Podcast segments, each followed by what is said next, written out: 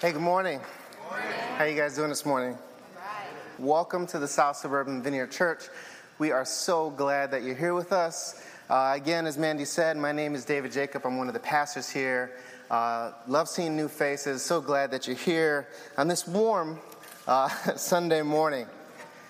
Well, about a week ago, uh, last week Saturday, I was in, invited to play in a uh, volunteer softball uh, game that included some of the coaches from the Homewood Baseball Softball uh, League and some of the administrators. I just happened to be, I happened to be um, my son Jonah's uh, T-ball coach this year, which was kind of crazy.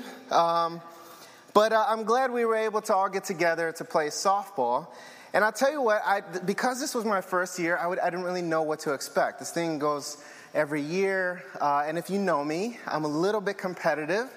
Uh, I enjoy sports, and because I didn't know what to expect, like I put on all my gear, I got ready to go. I showed up, and listen, I, I didn't know if these people were just gonna like blow me out, but listen, one of my worst fears is being like that guy, you know, the guy that the captain like regrets picking you know? So I, I, was like you know what? I'm just i'm just gonna do it. I'm gonna go after it. I'm gonna hustle i'm gonna do everything that i can to not be that guy well it turns out uh, i think i was hustling more than anyone, anybody else on the field uh, but I did well. I caught every single ball that came to me. I was running really, really hard. Uh, I was beating out ground balls.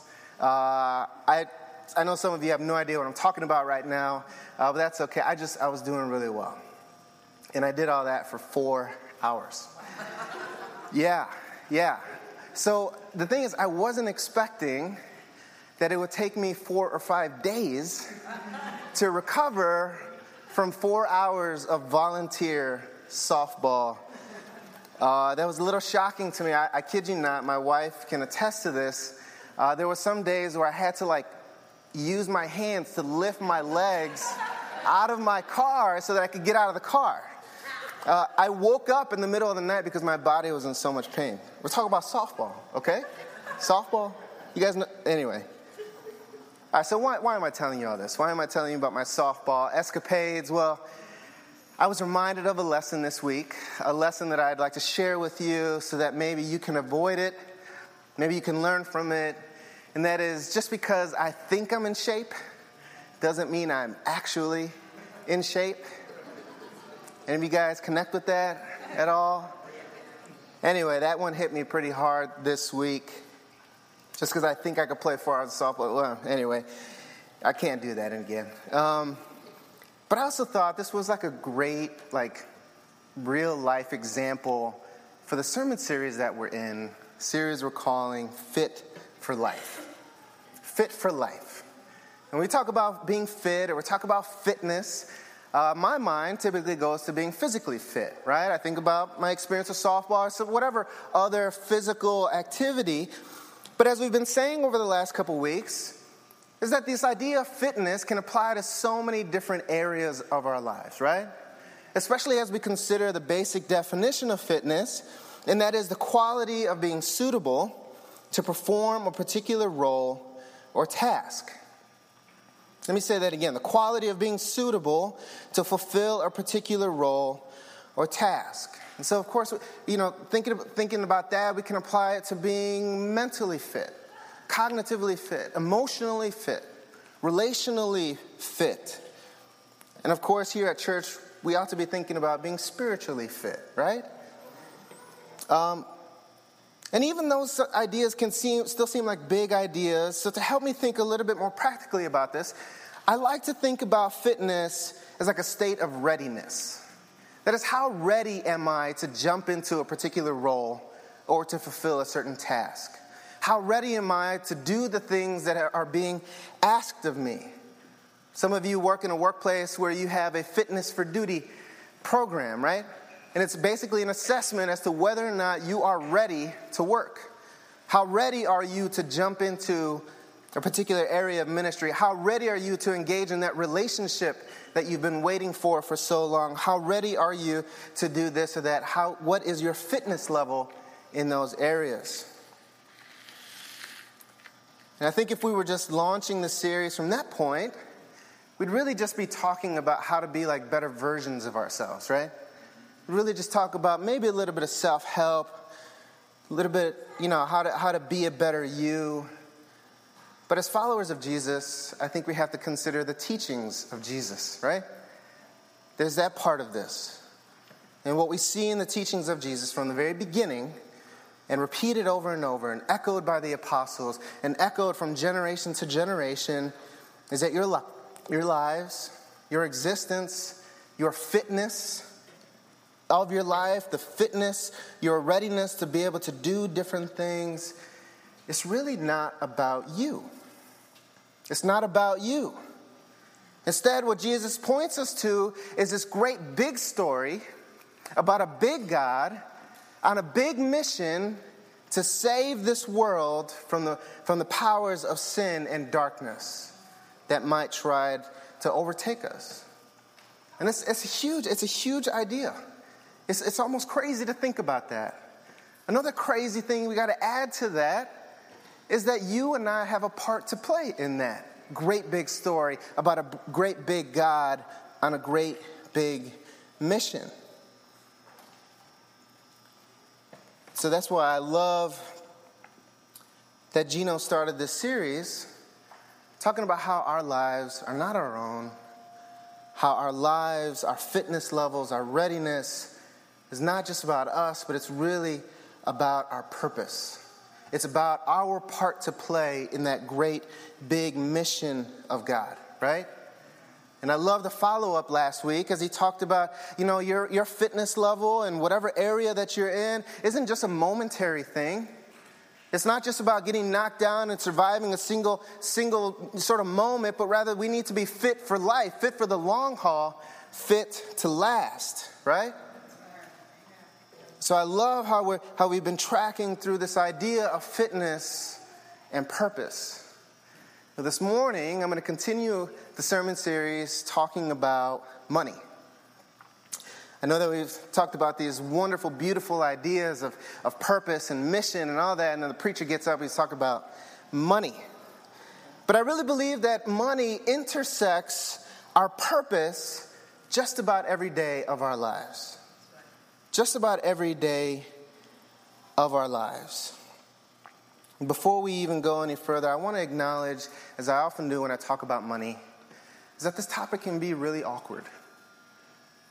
I, I tell you, people, as a pastor, people confess the craziest things to me, okay? But they will clam up when we start talking about money. I mean, it's, it's strange, but it's real.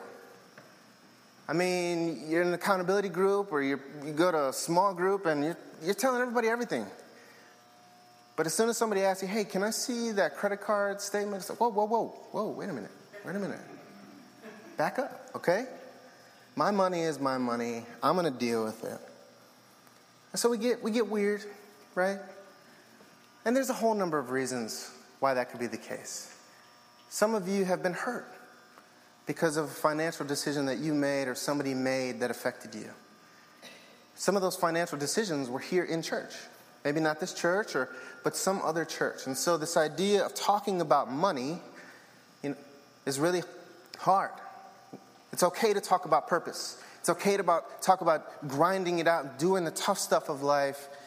But I want to acknowledge that this topic might be uncomfortable. But in the same breath, I also have to acknowledge that we can't escape money. We can't. We can't escape money. It's a part of our everyday lives. I'm a firm believer that most of the decisions that you make on a daily basis have some type of financial implication. The type of cereal you ate this morning, right? That was a financial decision. Or maybe you didn't eat at all. That had some financial implication how you got here. The car that you drove or maybe didn't drive. Maybe you piggybacked on somebody's bumper to get here so you could save money.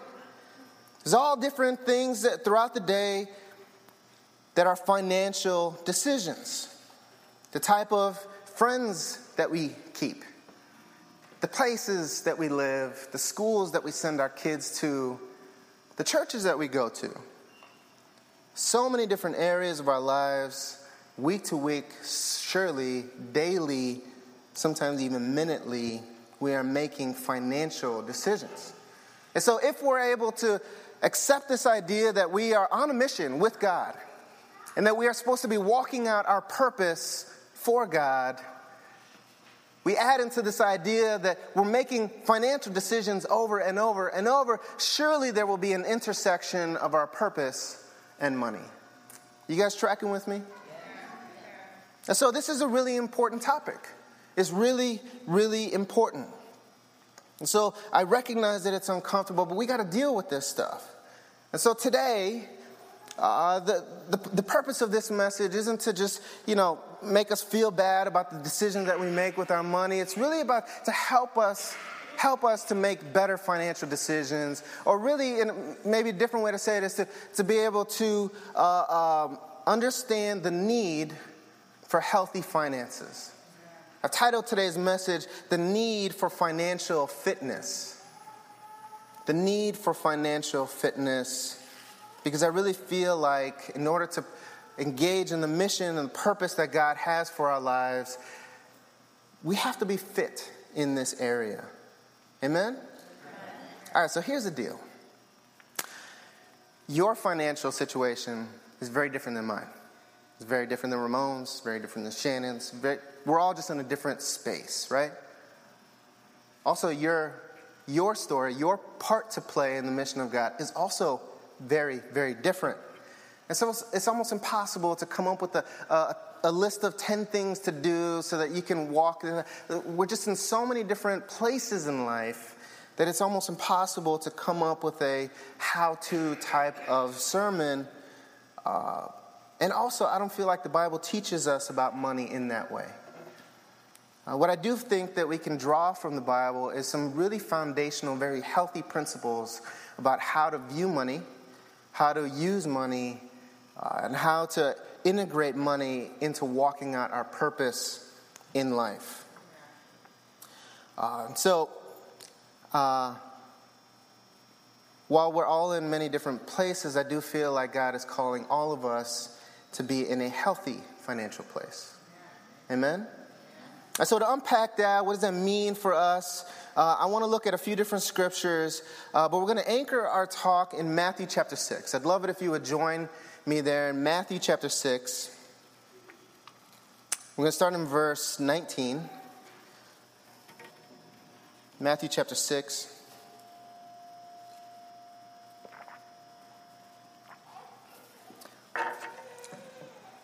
So as I was, I was going through this passage, I recognized that I have uh, I've taught from this passage before, and I don't know. I kind of have a thing about trying to use you know more of the Bible as I teach, but I just it's so hard to get away from the clear teachings of Jesus in this passage.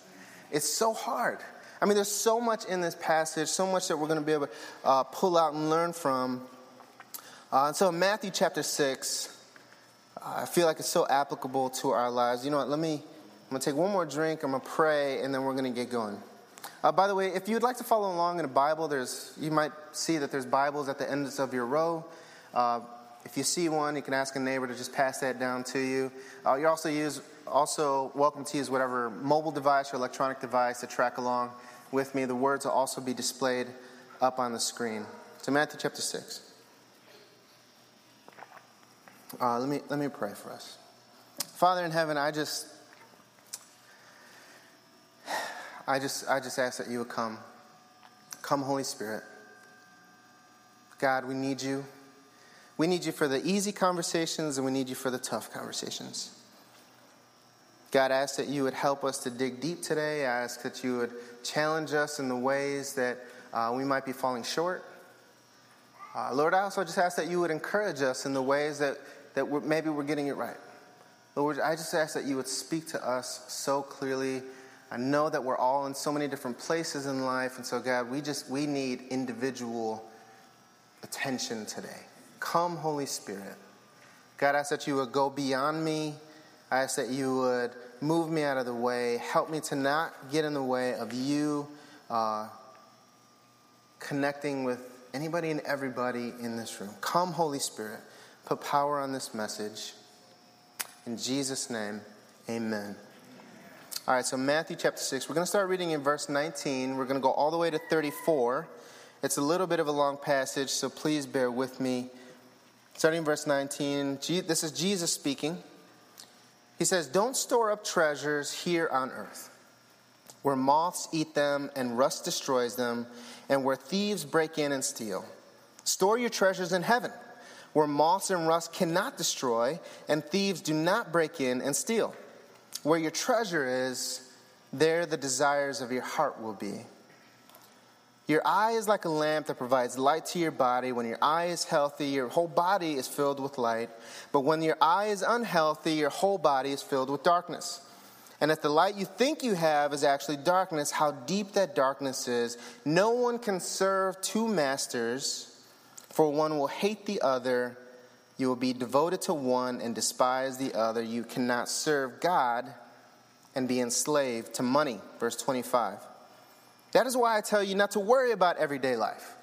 Whether you have enough food and drink or even clothes to wear, isn't life more than food and your body more than clothing? Look at the birds. They don't plant or harvest or store food in barns, for your heavenly Father feeds them. And aren't you far more valuable to Him than they are? Can all the worries add a single moment to your life? And why worry about your clothing? Look at the lilies of the field and how they grow. They don't work or make their clothing, yet Solomon in all his glory was not dressed as beautifully as they are. And if God cares so wonderfully for wildflowers that are here today and thrown out in the fire tomorrow, he will certainly care for you. Why do you have so little faith? So don't worry about these things, saying, What will we eat? What will we drink? What will we wear? These things dominate the thoughts of unbelievers, but your heavenly Father already knows what you need. Seek the kingdom of God above all else and live righteously and He will give you everything you need. So don't worry about tomorrow, for tomorrow will bring its own worries. Today's trouble is enough for today. You know, without uh, diving very deeply into this passage, I think it's pretty clear that Jesus cares a lot about money. Jesus cares a lot about money. We read this passage, and there um, besides the kingdom of God, and that is Jesus' teachings about how God is extending his domain and rule on the earth and extending that into our lives and into, into the world around us. Besides that topic, which is pretty important, Jesus talks about money more than any other topic. Jesus cares about money. And he actually uses some pretty strong language here, some pretty shocking language even confusing things about money. What does Jesus mean when he says, Don't store up treasures here on earth where moths eat them and rust destroy them, and where thieves break in and steal? What does he mean when he says that we can be enslaved by money? So don't, or, or, when he says, don't worry about the things like what will, you ask questions like, what will we eat? What will we drink? What will we wear? These are the things that dominate the thoughts of unbelievers. It's a little confusing, right? Is Jesus saying that, you know, believers shouldn't have like savings accounts or investment accounts? Is he saying that to be a real believer, your bank account needs to be hovering around zero? Is that what he's saying? Now, I, am not asking these questions in a, in a dismissive way. Jesus Christ said these words. And so I feel like we have to wrestle with them. We have to, we have to process through them.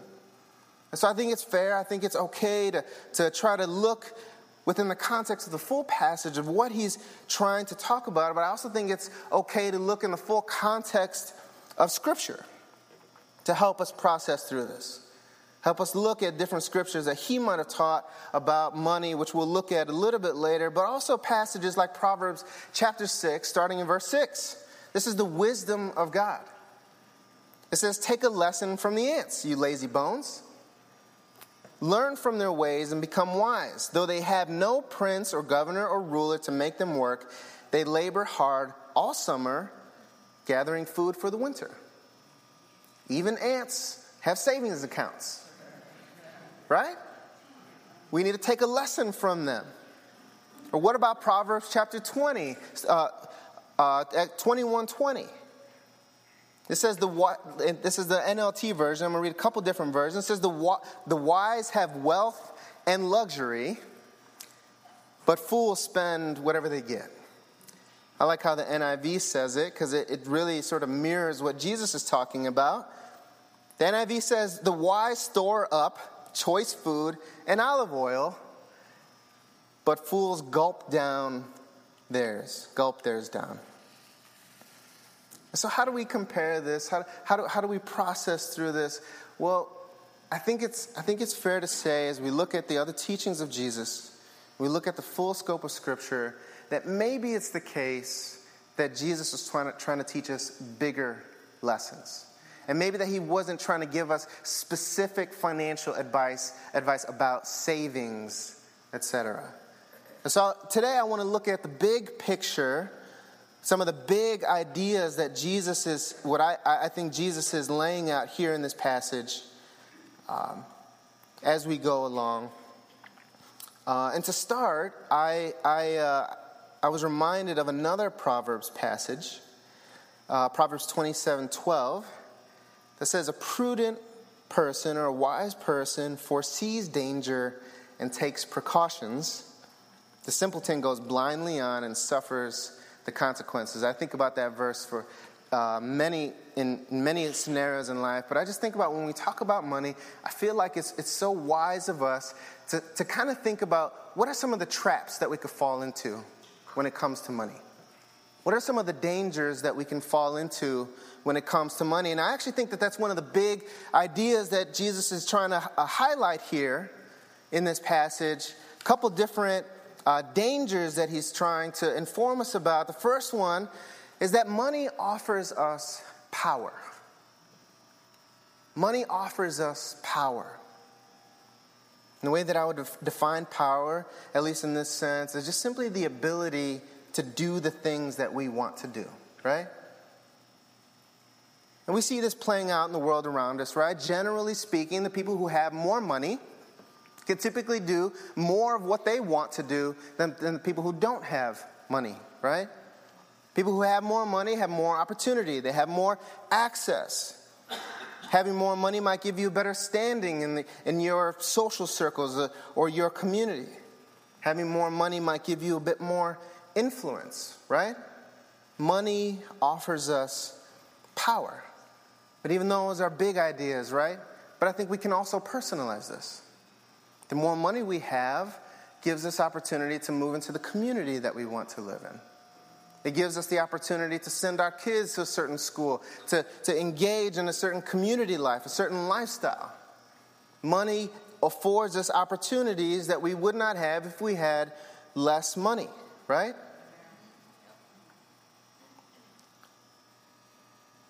Money offers us power. Now, if we just look at that, it, it almost seems like money might have a, just be a neutral part of our lives, just simply a mechanism that is part of our existence. But I think it's so much more than that, especially as we see Jesus having such a, such a strong reaction to money. So, why? Why does Jesus have such a problem with us focusing our lives on money? I think he alludes to the reason when he talks about uh, our treasures here on earth being eaten away by moths and rusting away. And That is, money is temporary. Money is temporary. So, what, what happens is that we have to spend money in order to tap into the power of money, right? In order to actually reap the benefits of the money that we have, we actually have to spend it. We actually have to go out and use it. We have to, we have to spend that money. The problem is, as your parents might have told you, is that money doesn't grow on trees, right? And so what happens is that we, after we spend money and that we try to enjoy the money that we have and the benefits that money might afford us, the thing is that in order to keep that up, we have to go get more money. And as we go get that more money and we again enjoy the things that we like, or maybe we even try to improve our current life situation, we have to go out and get more money. It's temporary. For Jesus in his day, you know, moths ate it. For us, the credit card machine takes it. somewhere on the other side of that wire, that money is rusting and being eaten by moths, apparently. No, but in all seriousness, this is a problem. This is a problem because the pursuit of that money, the, the, the commitment to, to getting more and more and more of that money is no longer a neutral part of our lives. Money starts to then dictate our lives. We spend money, we enjoy a certain lifestyle, suddenly we have to keep that up. And we aren't necessarily making the decisions anymore, that money is making the decisions. That money begins to control our lives. And this is why I think, uh, this, is, this is how I think money becomes the master of our lives. Or as Jesus put it, this is the point where money enslaves us. Money enslaves us. Money becomes the only uh, real perceived solution to our problems. Having money takes away our fears. Having money solves the different th- issues that we're engaged with. Having money is really the only way to get our kids to be able to live the life that we want for them. Money becomes the answer in our lives, and when we get to that point, we become enslaved by money, right? And so, money, this, this becomes a big deal. This is one of the pitfalls that, that we need to look advance at and try to avoid. The cycle of being dependent and get going after money. And what, what, what's really the case is us putting our trust in money. I think this also might be the point where money begins to distort our sense of self worth. Money might begin to distort our sense of self worth, how, uh, how we perceive ourselves, how we perceive our value to our family, to the people around us, to the world around us, becomes tied to money. How important we are, or at least our perceived importance, becomes tied to money. I mean, how many people live anxiously in a marriage because they feel like their, their value in the marriage is based on how much money they, they can bring back home? How many friends feel like a sense of pressure to keep up with the other friends, keep up, uh, uh, keep up, keep up with your friends? The only way to stay engaged with that relationship is just that pursuit of money, and all of that is really just about our perceived self worth what we feel like we need to be when it comes to money in order to be important to others. This is such a dangerous pitfall. Such a dangerous pitfall. And of course, we could do that to ourselves. We, we can also very easily do, project that onto other people. The value of the people around us might be tied to how much money they have. The friends that you keep might need to be in a certain socioeconomic range in order for you to really connect with them. How much money people have determines their importance. And listen, we live in a culture that, that celebrates celebrities, that, that puts celebrities on such a high pedestal. Why? They're human beings. It's just they have more money. They have more money, yet maybe they have a certain skill or something like that. But essentially, why do we care about the Kardashians? Really? Really? They have money. I mean, so many crazy people that we pay attention to, that we give value to, simply because they have money. You know, over the course of my life, there have been a number of celebrities who have um, pass away because of some form of like drug addiction or some interaction with drugs. And it's tragic. It's tragic, right?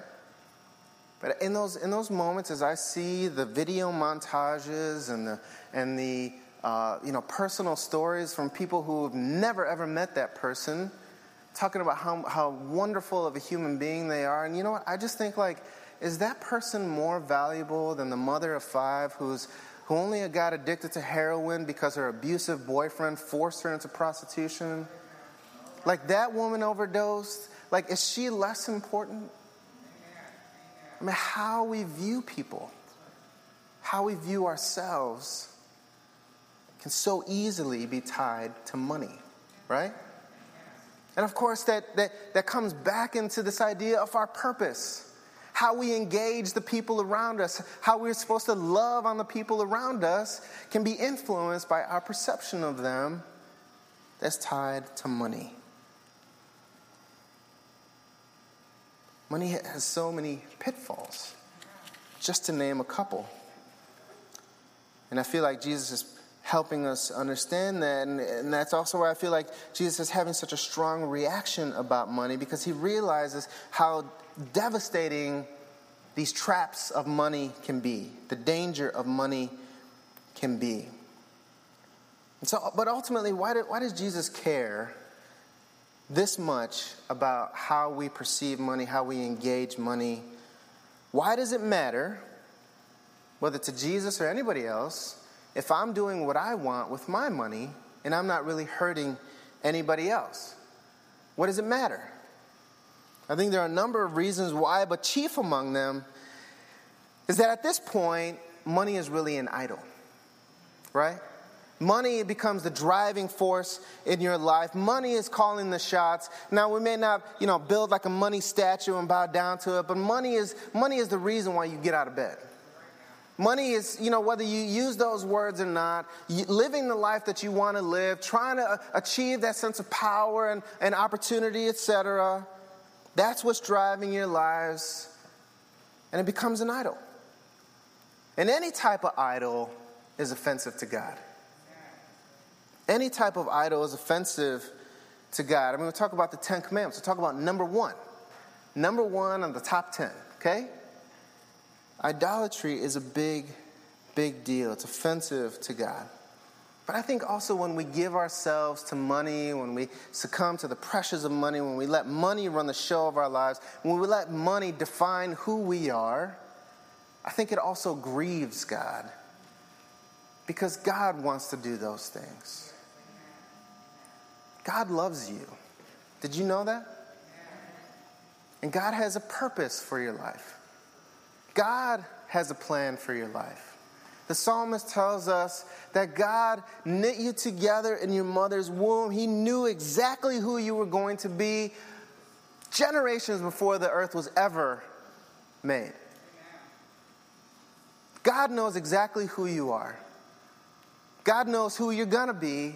God has a plan for your life. God gets God wants to be able to define those things in your life. And I just feel like when we give ourselves to money, it grieves God. Ultimately, because it separates us, it diverts our attention, it moves us away from the kingdom of God. It moves us away from the things of God. I feel like we get ourselves into a lot of trouble when we, st- when we use money to find our purpose.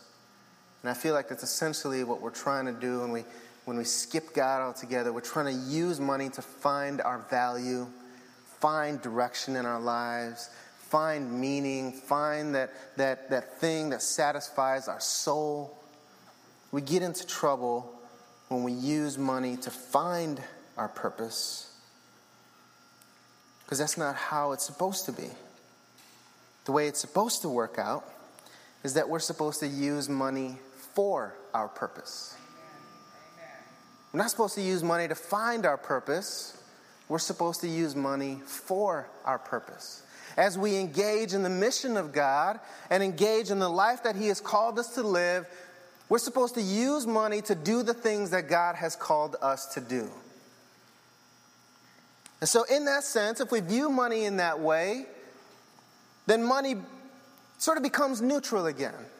Maybe those pitfalls aren't as deep. Maybe, maybe, maybe we can avoid them a bit more when we're, when we're not focused on the money itself, but we're rather, we're rather following the call of God in our lives. When we get to that point, then we start to use money as a tool. We use money as a tool to do the things that God has called us to do. And that's what money should be about. All this time so far in the message, I've been talking about how terrible money is, right? you know, money will suck you down into a sinkhole or something like that. It'll, like, you know, snatch your kids out the, from their beds or something. No, not, it's not going to do that. No. But listen, money, it's in and of itself, it's just a thing. And we, we give it power, but, but God created the concept of money. It's a part of creation as a whole. Resources are an important part of life. Why? Because we're supposed to use those resources to do the things that God has called us to do. You know, some of the, some of the uh, examples that I could think about is um, uh, I remember Jordan Arsenault uh, when he was when they were looking at their house, uh, the house that they just bought, and my wife Jenny and I had a similar experience. I know others of you might have as well. But you, you sort of walk into a room and you say, "Wow, that would be a great small group room," right? Like, man, that backyard would be a great like pig roast backyard. And so suddenly our resources aren't necessarily about us. I mean, we live there, but we, we're, we're viewing it from the perception that this is now a tool to do kingdom ministry. This is now something that we can use. It's a tool to do the things that God has called us to do, to invite people, to let people know about the love of God in their lives, uh, for, for their lives, the love of God for them as individuals. And so money, money can actually be a good thing, okay? Don't walk out of here thinking, you know, you should throw away all your money. If you can throw it away, come to my house, put it in my dumpster, okay? I'll take care of it. I'll get rid of it. Money is not a terrible thing. We just have to know how to view it, how to interact with it. And so, if money is a tool, then, like any tool, if you have a tool of your trade, any tool that you use, you kind of need it to be available, right? Money is great, but if you don't have it, you can't use it. This is why I don't lend my tools out to people. if you ask, I just want to let you know. Pray. Pray before you come ask me. Maybe God will change my heart. But listen, this, this is how we should perceive money, right? You know, I, I get really weirded out when I uh, hear the words like wealth, Christian wealth building, and I, you know, I'm not, I'm not going against that. I believe that people are trying their best to follow Jesus and to and to grow their the amount of money that they have, maybe for the kingdom of God. But I just feel like instead of wealth building, how about like building out our tool shop, having, having just a, a, a bounty so that we, it's ready to use, it's ready to be activated, it's available at a moment's notice, right? That's how money and wealth building and cash reserves are really meant to be. It's really meant to be available for use for the kingdom of God. I also think if we view money as a tool we, we also need to keep it in good condition. We need to keep it in good condition. I think we can get ourselves into a lot of trouble, uh, very practically speaking, when we don't take good care of our money. When it's scattered here and there, we got bills, we don't even know who the creditors are calling. Like, like just money is all over the place. We don't have it organized. It's not making, you know, it's not growing in interest. It's not being invested properly. It's just, it's just all over the place. I feel like, very practically speaking, if we want to use this tool to the best of its ability, we need to keep it in good condition. Okay? Now, I'd, I'd love to be able to talk through that more with you if you'd like. I, I, I feel like it's just one of my callings in life to help people with their finances um, so that they can use money the best that they can so that they can thrive with the money that they have. I'm not going to spend uh, really much time on that today. I don't have any money tips for you today, per se. Uh, but it's important to keep it in good condition. If that doesn't make sense to you, come talk to me, okay? Um, and so that's where we're at. We use money for our purpose, we use it as a tool. You know, some, one of the questions uh, that people ask sometimes is how much? How much money should I have? It's a very practical question, right? How much money should I keep in cash reserves? How much money should I have? What type of job should I get after so that I can, you know, have this, you know, healthy finances? How much money? Um, to, to answer that question, I want to I wanna just, just re- briefly talk about a couple different stories uh, that Jesus, a couple actually encounters that, that Jesus has with two different people. One is uh, found in Luke chapter 21. Jesus observes a widow with two coins. And she's at the temple, and while other, you know, uh, um, religious leaders are pouring their bag of money into this clangy cauldron so that everybody is, is uh, hearing them and, and all that, here's this widow giving her last two coins. And Jesus looks at her and he acknowledges this incredible woman and says, That woman, she gave more than anybody else. She gave more than anybody else. Another, another encounter that Jesus has is with a rich young ruler. This is found in Matthew 19. There's a couple, uh, some of the um, Gospels repeat these stories, but one of, the way, one of the places you can find is Matthew chapter 19. A young man comes up to Jesus Maybe he's sincere, not really sure, but he asks, Hey, Jesus, how do I get to inherit the kingdom of God? How can I engage with you in your mission? And, you, know, get, I, want to I wanna grab hold of this purpose. What do I have to do? And Jesus basically says, Hey, go give away all your money. Go give away all your money. And the story tells us that the man walked away sad because that money meant more to him than engaging in the kingdom of God. And so I feel like instead of giving you a dollar number or even a percentage number, instead of asking, how much money should I have, I would ask you, how much money are you willing to give? How much of your resources, how much of your money are you willing to give? I feel like that's a, so much more of an important question because this woman who had just two coins, is now remembered for all ages because of those two little coins. And she just gave whatever she could, in whatever way that she could, very humbly. And here you have a person who had it all. He had riches, and he wasn't willing to give any of it away. So, how do we use our tools? How, how, do we, how do we um, have a healthy perception of money as a tool? Well, listen, we, we, have to, we have to soul search and ask ourselves how much of the money that I have in my pocket that is available to me, how much am I willing to actually give away? Am I willing to take a pay cut to engage in the kingdom of God? Am I willing to make adjustments? so that I can do the things that God has called me to do? Am I willing to get maybe give a little bit more? Whether at church or some other organization, some, some other place that is trying to extend the kingdom of God. How much am I willing to give?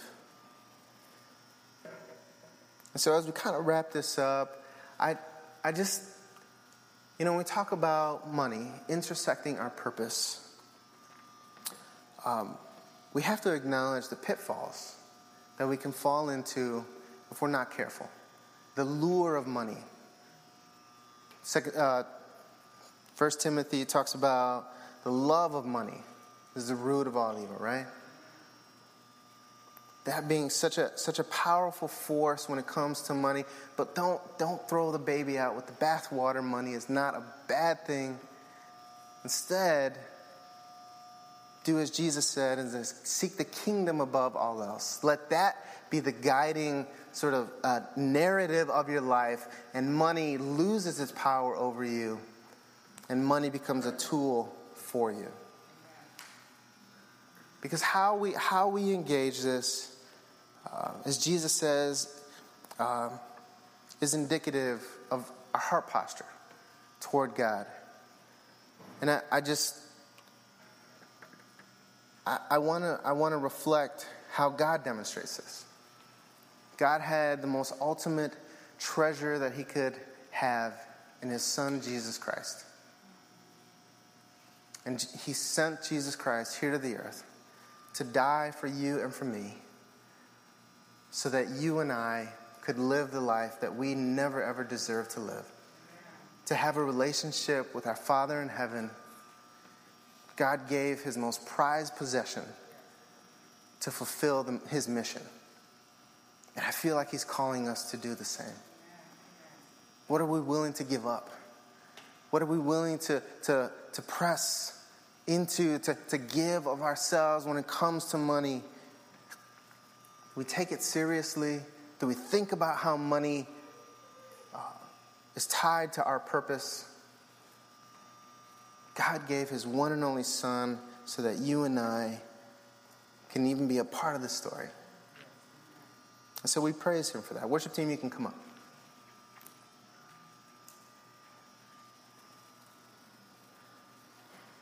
Money is a big deal. Money is a big deal. It's part of our everyday lives. And we can either just try to keep it quiet, we could, we could try to do our own things with it, we could try to just, to just avoid how it intersects with the uh, calling that God has for our life. Uh, or we could lean right into this. We can, we can evaluate what we have available to us and how we can use it to extend the kingdom of God. So that's my challenge to you today. Your own assessment. How are you using your money to be a part of this great big mission of God here on the earth? Let me pray.